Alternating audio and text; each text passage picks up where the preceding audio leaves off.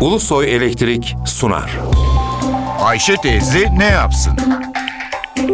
Güngör Uras, Ayşe teyze ekonomide olan biteni anlatıyor.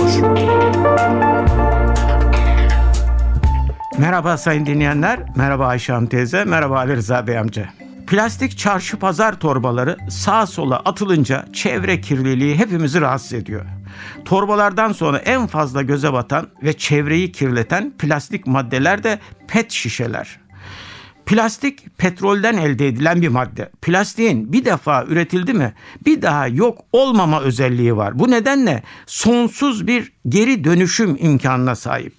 Günümüzde plastik torbayı, pet şişeyi, plastik gıda ambalajlarını hayatımızdan tamamen çıkarmak çok zor görünüyor. Çare bunların dönüşümünü sağlamak.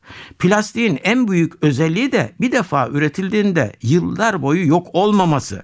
Fakat devamlı dönüşüm imkanı var. Açık anlatımıyla kullanılanları toplayıp tekrar eski haline getirmek mümkün. Türkiye'de yılda 7 milyon ton plastik kullanılıyor. Türkiye Avrupa'da en fazla plastik kullanan 3. ülke. Toplam plastik kullanımının %3'ü plastik torba yapımında. 250'ye yakın firma torba üretiyor. Yılda 200 bin tonluk plastik torba piyasaya çıkıyor. Pet şişe için kullanılan plastik miktarı da gene yılda 200 bin ton dolayında. Burada sadece plastik torbadan, alışveriş torbasından, çöp torbasından söz ediyoruz. Özellikle sanayi ve ticarette kullanılan plastik ambalajların üretim ve tüketimi de önemli. Sanayi ambalaj malzemelerinde geri dönüşüm %100'e yakın. Torba ve tüketime dönük ambalaj malzemelerinde geri dönüşüm ise yarı yarıya %50'ye yaklaşmış durumda. Plastik torbaları ve pet şişeleri mukavva toplayan çekçekçiler gibi toplayan yok.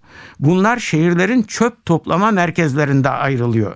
Büyük şehirlerde toplanan çöpün onda biri plastik maddeler. Tahminlere göre yetişkin bir kişi yılda 350-500 plastik torba kullanıp bir yerlere atıyor. Bazı ülkeler Örneğin Çin plastik torba kullanımını yasakladı. Bazı ülkeler örneğin İtalya plastik torbaların doğa dostu olmasını ve kağıt torba kullanılmasını teşvik ediyor. Bazı ülkeler örneğin İrlanda, Fransa plastik torbaya vergi koyduğundan torbayı kullanmak isteyenler kasaya para ödüyor. Bir başka söyleşi de birlikte olmak ümidiyle şen ve esen kalınız sayın dinleyenler.